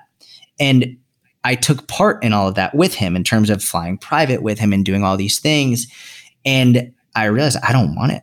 Like I don't want to do what it takes to get that. And I'm not willing to sacrifice what I would have to sacrifice in order to sustain that. And, you know, now, you know, I live in Dallas with my wife. We have a kid on the way. And the last thing I want to do is spend all day working. Like I'll work a couple hours a day, but I want to be with my wife and I want to be with our kids. And I want to, you know, go to jujitsu and I want to spend a couple hours working out, not because I have to, but because I like working out. Like I enjoy it. Like I want to do that. I, I look at work now as something I'll do as much as I need to in order to keep my family safe and healthy and happy and comfortable. But once that's I reach that quota, I'm done. And that's was a very important lesson for me. And Gary's super uh, understanding of that, and he supports that. He's like, listen, not everyone wants this life. And so I think for me, living that and having that experience that I could firsthand know that's not the life that I want was very helpful. You know, I think that is, I'm so glad that you actually said that because I think that sometimes you have to see you got to see things in real life to know that and to know what you don't want gets you mm. closer to what you really what that you what you do want right mm-hmm. and you don't know what you don't know and people and I, and I, this happens with my life too people glamorize a lot of what they think things are right you know correct and they think and i have a lot of friends who are like gary or similar if not more than gary and from the outside, it looks really like roses and rainbows and amazing. And then honestly, like living that life for three or four days is like, it's like so not appealing and, yeah. and people don't understand like it's like exhausting it's not like if there's no peace to it like i don't find there's no. and you don't have your own life you're people think you're your own boss but you're not you have to answer to all these other cogs in the wheel to keep it spinning still Correct. Eh, there, there's no downtime. There's, no there's downtime. always a fire to put out. Yeah, and it's yeah, exactly. It's, You're exactly right. And how do you have like a balance? Like, there's no such thing as a balanced life anyway. But like, how do you have a social life? How do you have like a real balanced life? Like, how do you actually have a happy marriage? How do you have kids who actually like know you if you're never around? You know? Yeah, that's exactly right. I mean, that's that's one of the reasons why like I didn't really my, my, dad it was funny like my dad wasn't very present. Um like we would always make jokes as a kid like it, was funny as a kid I thought it was hilarious. Now thinking back like I didn't I don't think it was good. He would never know my teachers names. Yeah. like he never went to parent teacher con- like he wouldn't know the name of my teacher that year. Um he wouldn't really come to sports games. And so for me like that's I want to be the exact opposite of that. Like I want to have a job that if I if like if I could take the whole week off and just spend it with my kids, cool. No problem. Like that's what I want. That's been a lot of the driving force behind why I've worked so hard. So I could get to a point where when my wife and I were ready to have kids, like I'm not tied down to a desk. I don't have to answer to a lot of people. Like if I need to reschedule something, it's no problem. Like that's what I want. And uh, I think everyone's different and that's totally fine. But for me, I, I want more balance and I want more. I want to work. I want to do something I love but I also don't want to be forced to do it all the time. Right. Like I want to do something I love, but have the ability to step away when I need to and when I want to. What did your dad do for a living that he was never really? Uh, so he did a lot. So he was on the radio. I mean, now like, like like big time radio. He was on the radio for many years, and he also owned a lot of nightclubs. So um, mm. his so he his work schedule was oftentimes like out super late till really early in the morning, and then when he got back, it was like he'd sleep during the day. Oh, yeah. So it was like more more nocturnal. Then so that's why he was never around. But looking at your business, like I look at it, and I'm like, wow, you must be like just like doing content all day because you have a lot of followers and a lot of engagement and like to keep that in itself. I mean, you're telling me you're not, I, I was going to ask you, I'm like, A, how did you, of course, uh, build that following? How do you maintain it? Because I would imagine it takes hours and hours and a lot of work to do that. Yeah, it does. It now it's it t- it was harder to build it than it is to maintain it. Uh, sort of same thing with muscle. Like yeah. it's very hard to build muscle. True. It's much easier to maintain the muscle you build once it's once it's there. Right. Right. Um, so it's so I started making content in 2011 and I built an audience, built an audience, built an audience. When I started coaching Gary, I'll never forget this. So I started coaching him in June, June 1 of 2016. On December 27th of 2016, and this is all documented on my Instagram, it's still there. December 27th of 2016, I had about like 5,000 followers or something. And I wasn't posting as much on social media. I was I was really big on email marketing at that point in my life. Um, mm, and and Gary Gary was like Gary was like, I want you to post more on Instagram. And I was like, okay, how much? And he's like, three times a day. And at that point, I was posting maybe four or five times a week. And I was like, three times a day, uh, you're out of your mind. I was like, people are going to unfollow me. I was like, what can I post about? He was like, just do it. So that's December 27th. I made uh, uh on December 28th. I went in and he he asked uh, to coach him. We're in Florida at this time. We're at like a we're at the, we were at the Ritz Carlton in Florida gym, and and he was like, "Did you post three times yesterday?" And I lied and I said yes because I only posted twice. Um, and he didn't even follow me yet. He didn't follow me at that time. He took he took a while to follow me once I started coaching him. So I didn't think he saw but he checked my Instagram and he saw I only posted twice. And he's like, You're lying. I saw you only posted twice. I was like, Fuck. so from December 28th, 2016 until June of, two, of 2017, I posted three times a day, every single day without question, except for two Sundays when I only posted twice on those Sundays. And my following went from three, uh, 5,000 to over 200,000 in that time frame. Um, and then I maintained posting at least two to three times a day every day for the next two years or so. And my audience went from like 200,000 to 500,000 or so. And then, you know, it's continue. Once you have it, it's easier to build. It's like easier to get more attention and you sort of understand what works and what doesn't work. So, um, now like or then i was i was working nonstop i was eh, just on instagram alone for the three times a day i was working eight hours a day just on instagram um, that was not counting the gary stuff not counting my online clients that i had not counting wow. my inner circle members it was eight hours just on instagram in terms of thinking of content, creating the content, posting the content. Every single time I posted, I would I would stay on for 30 minutes and answer every single question in the comment section for at least those 30 minutes, uh, and then you know DMs and Q and A's and all that. So every day, eight hours just on Instagram. Never mind everything else I had to do. Um, so yeah, it was, and now you know I spend a couple hours a day, like I don't know, maybe two to four hours a day at, at most. Usually, uh, actually making content, like creating it, thinking about it, posting it, and I do spend more on Q and A's. I really enjoy the Q and A's. I have fun with that. Um, but most most days, two to four hours on Instagram. Oh my god, that's a lot of hours. so I mean, yeah. and that so, but do you find it's harder today than it was back when you started to build a following because there's so much more competition and like I don't see people posting now three or four times a day. Do you? No, most people don't. I only Gary. I mean, besides Gary, I mean, like I feel like you're the fitness version though. Of yeah. Gary is in the even though you're an entrepreneur, right, in this space, but like in the he's like the, you're like the, uh, uh, the fitness version of him. You're like outspoken. You're big personality. You have very provocative you know uh, ta- uh, captions that really capture people's attention and you're excellent at it best I've seen in this space, in my opinion, because you also have the back, the knowledge to back it up versus a bunch of these dumbos who have no knowledge and they're just, God knows what they're talking about. right. Um, and you kind of like have emulated what he kind of did. And so it works really well. But nobody I feel posts that much like at all. Do you, besides Gary, do you think now it's there, too much to do it like that or? I don't think it's too much. Um, I, I don't think it's too much actually. I think, um, the way the thing that I learned is that no one will get tired of good content. Mm-hmm. Right. Like no one will be mad. Like, oh man, this person, like if, if I decided to post three times a day and it, all three posts were great content, people would love it. That'd be awesome. Right. I just have no fucking interest in posting three times a day and spending how much time it would take to actually put together three pieces of amazing content. Um, I just don't want to do that anymore. How many, by so, the way, how many times do you post now a day? Once, twice, once? About once, once, once a day on my feed. Okay. Uh, once a day on my feed. Um, sometimes I'll go a couple days without posting, but almost always a Q&A running on my story. I just, I have fun with those and those actually spark more content ideas for me. Um, but the, yeah, about once a day on my feed. So then how do you like, okay, for, and then also how do you, you have YouTube, you have like where else are you really popular? YouTube, you're pretty popular. You're not even close to where I think you should be, to be honest, given what you would think that they would translate, but they don't. Like it, Instagram, people are not going to YouTube. It's a whole different algorithm, a whole different. Yeah.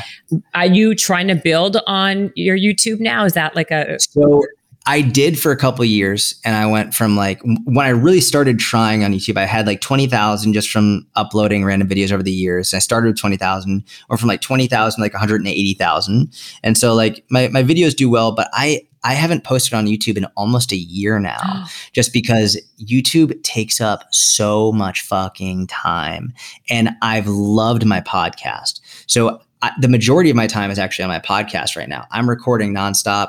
I love having conversations like this. It's really enjoyable. It's it's more fun for me to have a conversation like this where I don't have to edit anything. I totally. have a conversation and I upload it and it's done. Whereas YouTube, you have to like you have you have to make it perfect. You have to edit it and you have to like put all these things in it. It's it's a lot of extra work for often less time. And I also realize that people who are listening to, I mean, we're an hour, 15 minutes into this right now. There are people who are listening to us for over an hour on Instagram, there are people who like they won't even read a caption or watch a 60 second video. Like they just don't have the the mindset for it. So inherently the podcast crowd is more invested in in me and in you and the people that are listening to. They're more invested inherently. And so I like to spend time with people who are more invested in me.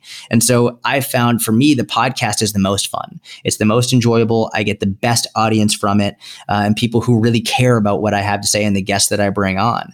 So so that's where I spend the majority of my time right now is my podcast podcast, and that's what I've been doing for the last few years. How many times are you? How many times do you uh, upload a week?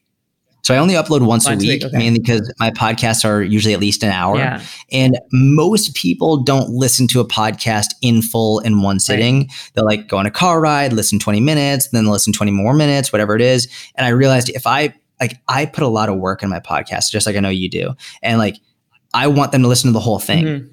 So I only put out one a week because I know that's just about enough where they'll listen to the whole thing, then they'll want the next one. Mm-hmm. Uh, whereas if I put it out every day or even three times a week, they're not going to listen to all of them. They don't have the time to actually listen to everything. Totally. So I would rather put out a little bit less, maybe get a little bit fewer downloads like on the charts or whatever, but make sure everyone listening listens to every episode, then put out more and have them not listen to them all. So how are you monetizing everything? Because I don't see you doing a lot of, uh, paid content on on Instagram. I do zero paid content. Like I, I, I was going to say, I don't think I've ever seen anything paid content. Like nothing. Yeah, I never do paid content. Uh, I don't have advertisements on my podcast. I don't do any of that.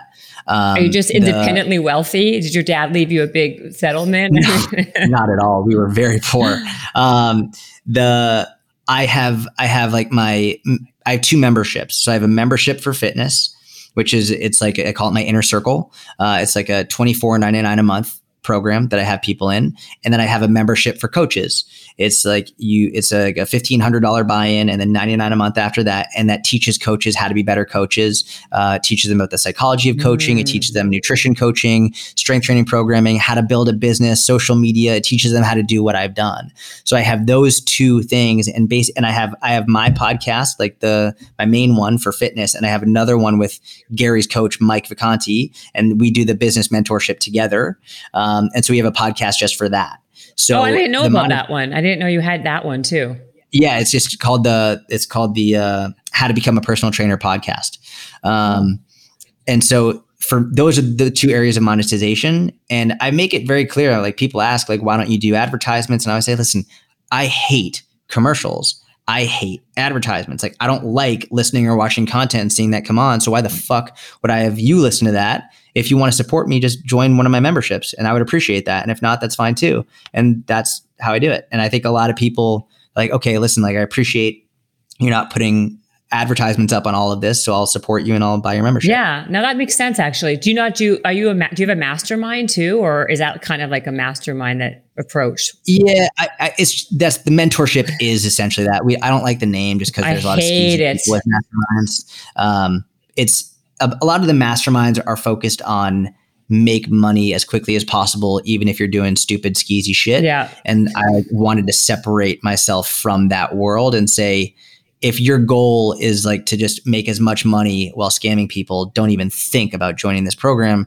This is about actually becoming a better coach, learning how to coach people properly. Because there's so much now more than ever, people are becoming coaches hand over fist. Like people join Instagram, they just want to be a coach immediately. Mm-hmm. So I'm like, there's a lot of you, you have no idea what the fuck you're talking about. So how about we create a program that teaches you how to be a personal trainer, how to do nutrition coaching, how to do strength training programming, how to do exercise technique, how to do all that stuff, and also teach you the psychology of it and teach you how to build your business from the ground up. And that's the that's the ninety nine dollar one. Did you say that's how much is that yes, one? That's it's like fifteen hundred buy in, and then ninety nine a month after that. Okay, and then uh, in the inner circle, it's twenty four ninety nine a month, but it's I, it's quarterly, not monthly. So it's seventy five bucks every three months. And the reason for that is because I realized that if someone buys something for one month at a time, they often expect results immediately. Right. And if they don't get it within that month, then they cancel.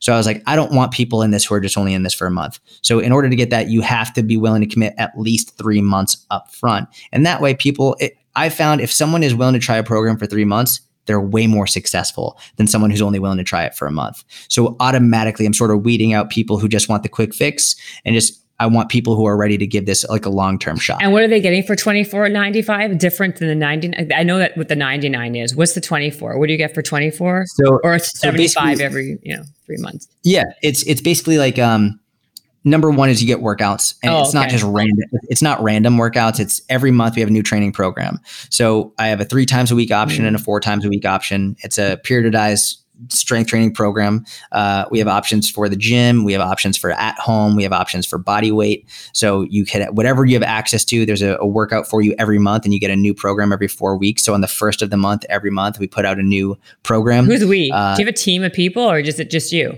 There's a, a small team, so I have uh, an assistant coach. Her name is Susan Niebergall. She's an amazing, amazing She's coach. Great. You know, it's funny you say that. I saw her on Instagram like a while ago. She's a great coach. Also, she's a great trainer. Yeah, she's amazing. Yeah. So she was actually she was a one-on-one client of mine many mm, years ago, and then good. she became uh, my coach in the inner circle. So she helps with that. Uh, I have uh, an executive chef who creates recipes with all the macros and calories every month. We put out new recipes for everyone. Um, we have uh, nutrition guidelines, tells you exactly like what your nutrition should be that month. Uh, we have a massive exercise database with hundreds of exercise videos and tutorials. So every exercise for the workout you just click on it and a video will come up. And it's not just like a seven second technique, it's like right. an in depth tutorial. And then there's a members app. So like once you become a member, you get access to the app for free that uh, will has everything for you. It stores all your information and all that. Yeah, there, there's a ton. It's a lot. And it's not like um, a lot of programs, whatever they put out, they take it out every month because they don't want people to like to have access to everything. Right. But I started the inner circle in 2015. So as soon as you join, you get access to every program I've ever written since 2015. So every wow. month, new program. So it's like you could join literally for one three month period and you get access to everything that's ever been put out for the last, I don't know, seven years or so. How many members do you have? Uh, a little over four thousand right now. In which one? Both or just? A, no, ju- just in the inner circle. Oh, okay. And just in the, and the other in the, one in the ninety nine. Uh, about two hundred or so in, in that one. And then why don't uh, have you ever thought of just doing an app like a regular app for, you know, download for twenty nine ninety nine, ninety nine ninety nine, whatever. Like, and you can like sell that app probably eventually because of your um, database. Um, I've thought about it. For me, it's the amount of work that would have to go into that to make it really worthwhile would be tremendous. But you have a um, lot of it already. You have all of the work done. So we have we have an app. It's actually not uh, an app on the app. Right. The app no, store. I know. That's what I'm saying. You can just put it on um, the, you know, make it more available, and you can. The reason it. I don't do that is because the app store takes about thirty percent of, of all income. So the app store takes 30%. And so I was thinking for years I wanted an app just for the inner circle, but I was like, I don't want to give away 30% of my revenue to Apple. Like that's fucking insane. So we create actually um, a member of the inner circle. Her name is Alex. She, she was like, I would love to make that for you. And we can make it a web app. So this way you don't it doesn't have to be in the app store. So i still get 100% of the revenue. And um and this way like the members they can use it they get it for free. They don't have to go through the app store. And we're not at the mercy of the app store. So uh, if they decide to increase like i'm a big fan of not building your house on someone else's lawn right? So like and i think a lot of people who build apps on the app store they're essentially building their house on someone else's lawn. It's the same way if you build your business solely dependent on Instagram. On Instagram, I was going to say to you, building your house on someone else's lawn. That's why, like, I get a lot of people on my email list or my texting list. I like push people to other platforms because I don't want to depend only on one platform. So, um, this way, the inner circle is solely dependent on me and not dependent on Apple or the App Store or any of that. No, that's a uh, again, that's a great point and super rash uh, makes perfect sense. Then how do you build an email list because you were saying that earlier. Obviously like there's like there's some talent required here, right? Like even with Gary, right? It's like people say oh make content, but to have the ideas and to do it well is a skill you know like mm-hmm. not everyone is good at it. It's it can be very mm-hmm. like daunting for a lot of people. Um that's number one. So obviously you did you have to practice that? Did you how did are you just naturally really good at that? Or you know like even if you were watching gary for all those years you obviously before that and naturally have that that talent. Um, and then also how how did you build an email list? How can someone start doing that? It's also very hard because you need to have something yeah. to go with right?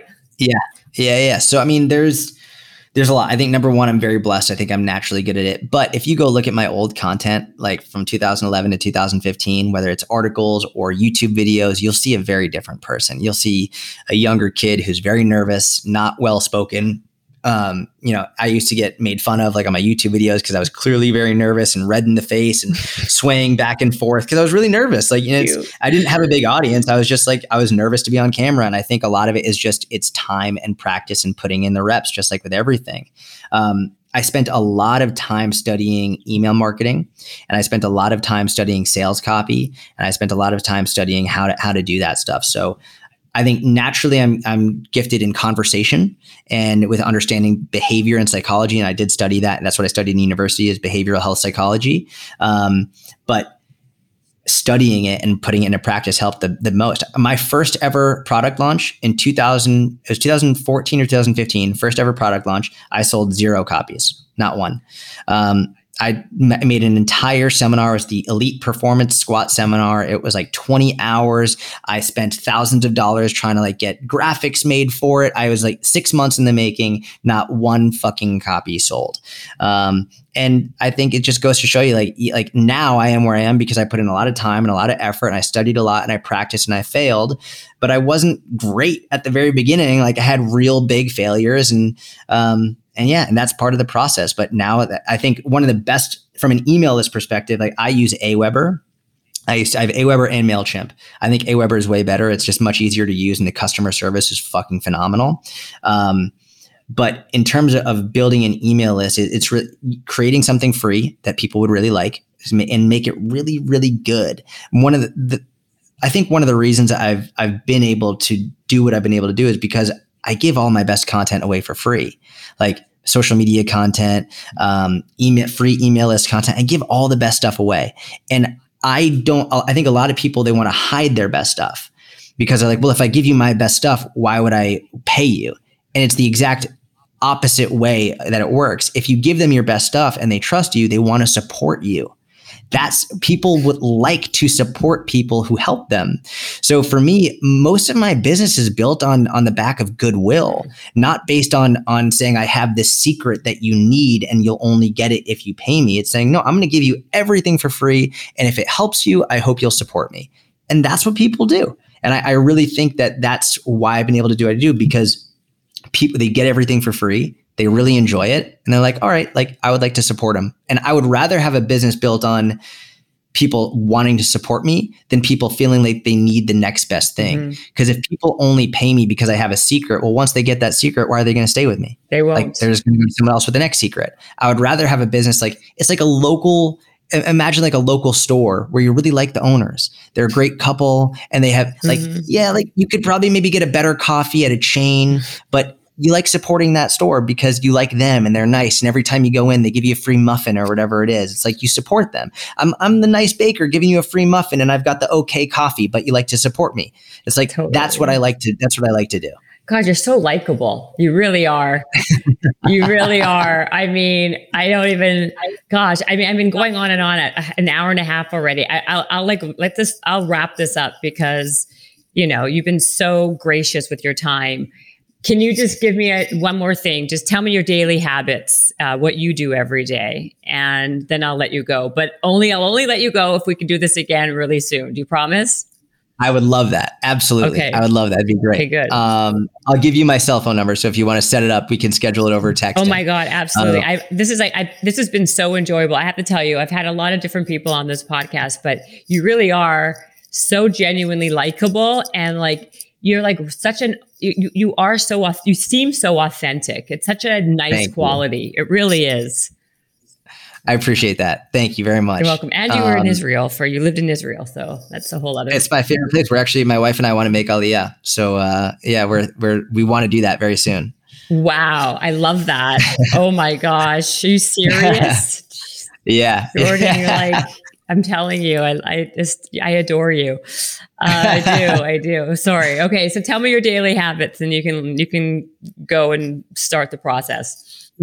uh, daily habits. So, um, we're about to have a baby, so we're trying to get as much sleep as we can now. Mm-hmm. Um, you should. So I don't set an alarm. I don't. I'm not. I don't have an alarm right now. I just wake up naturally, which is usually around like eight thirty or nine, which is great. Um, wow, lucky you. Yeah, I love it. It's great. And I know it'll go soon once the baby's born, but sort of soaking it in right now for the next. Is, is your wife pregnant right now? How, yeah, how many yeah. months is she? Is she? Uh, five months pregnant. Wow. So four months ago. Yeah. Wow. Congratu- Mazel tov. Congratulations. Thank you. Yeah. Um, so what first thing I do, I'll wake up, I'll have some breakfast. I usually like start my day with a huge fiber bomb of just like a breakfast, like a, a fiber and protein. Uh, just like I feel better that way. Um, and then I, the next thing I do is I go to jujitsu. I do jujitsu six times a week in the morning. So I usually do that about 10 a.m. And uh, so I go from jujitsu, I come back, uh, eat a little bit, and then I do a couple hours of work, usually a couple of podcasts, uh, and then from there, I that's after that. Then I, after a few podcasts, then I make some Instagram content, usually a reel with a wig on or something ridiculous, and then um, and then after that, then I get my next workout in. So I do jujitsu in the morning, and then I'll do strength training and cardio at night. So uh, I'll do strength training three to four times a week, and I'll do cardio like every day. Um, really? Yeah, every day I'm doing some type of cardio, whether it's usually like some type of zone two cardio, lower intensity, 30 to 40 minutes, just like for, for heart health and for, for performance. Uh, two times a week, I do higher intensity sprint work, which sucks and I hate it, but I have to do it. Um, so that's just two times a week of that. And then uh, Sunday is just a full out rest day, but I, I still get my steps in on Sunday. You do. So you still walk on Sundays? Oh yeah, my, every every Sunday, my wife and I we go to the farmers market and we'll get. We like to get ten thousand steps. And when she's been pregnant, her feet have been hurting, so not yeah. ten thousand for her, but uh, I try and get at least ten thousand a day. So how much cardio and strength are you doing besides the? Because isn't jujitsu cardio kind of like? Yeah, it is. It's brutal. It's it's, uh, it's brutal cardio. Right. So you're um, doubling. You're doubling down every day. Yeah. It's when I first started jujitsu. I actually when I first started doing it several years ago.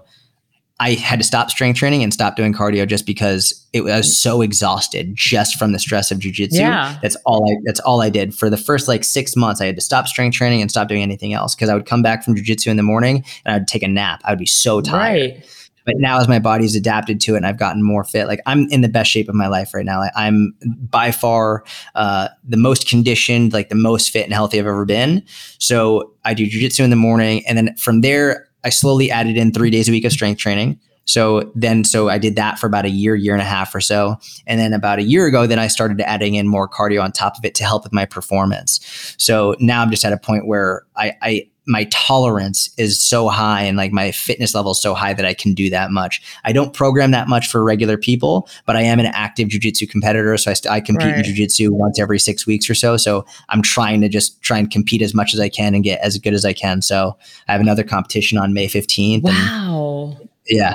That's amazing. So then how much how long are your sessions of strength and cardio at night? Is it how long? So jujitsu, jujitsu is an hour, Uh-huh. uh, and strength is usually about 40 minutes, and then cardio is about 30 to 45 minutes as well. So what kind of cardio besides walking do you do?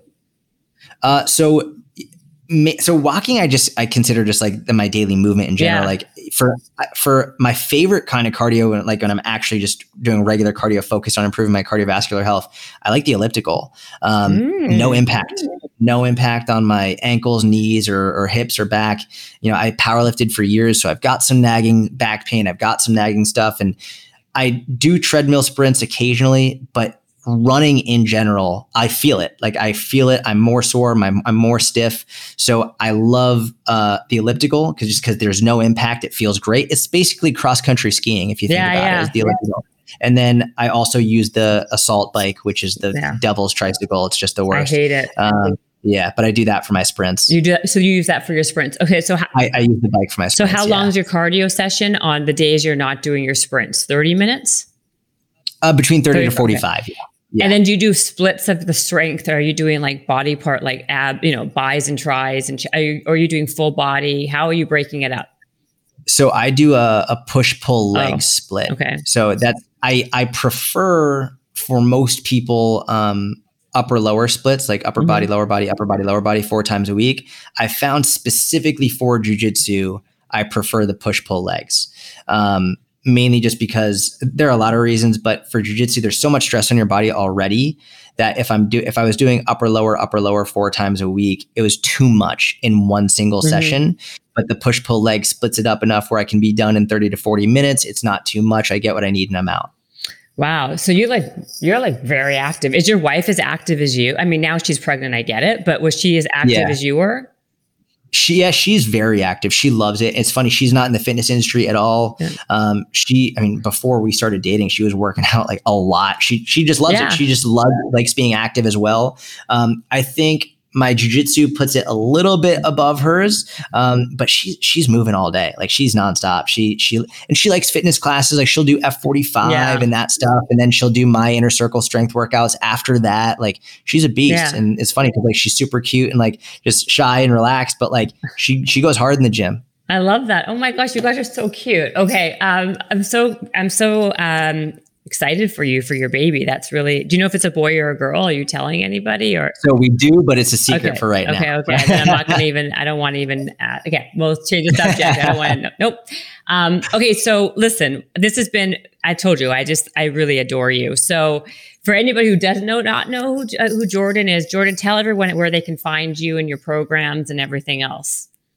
Yeah, so you can, you know, if you Google my name, Jordan Syatt, S Y A T T, you'll find me everywhere. But Instagram, my own podcast, just Google my name. If you if you want to, it's I am always shocked at how people don't know how to use uh. Google. to be honest, people ask me on Instagram all the time. They'll be like, "Where can I find your podcast?" I'm like, "Well, if you type in Are you Jordan Syatt serious? podcast," all the time, constantly, yeah. So if you want to find me, like, I would love to have you, and just Google my name and whatever platform you want, and I'm there.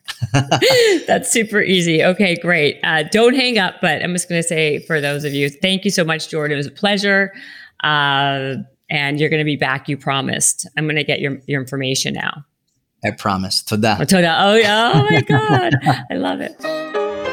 Habits and hustle, time to get it rolling. Stay up on the grind, don't stop, keep it going.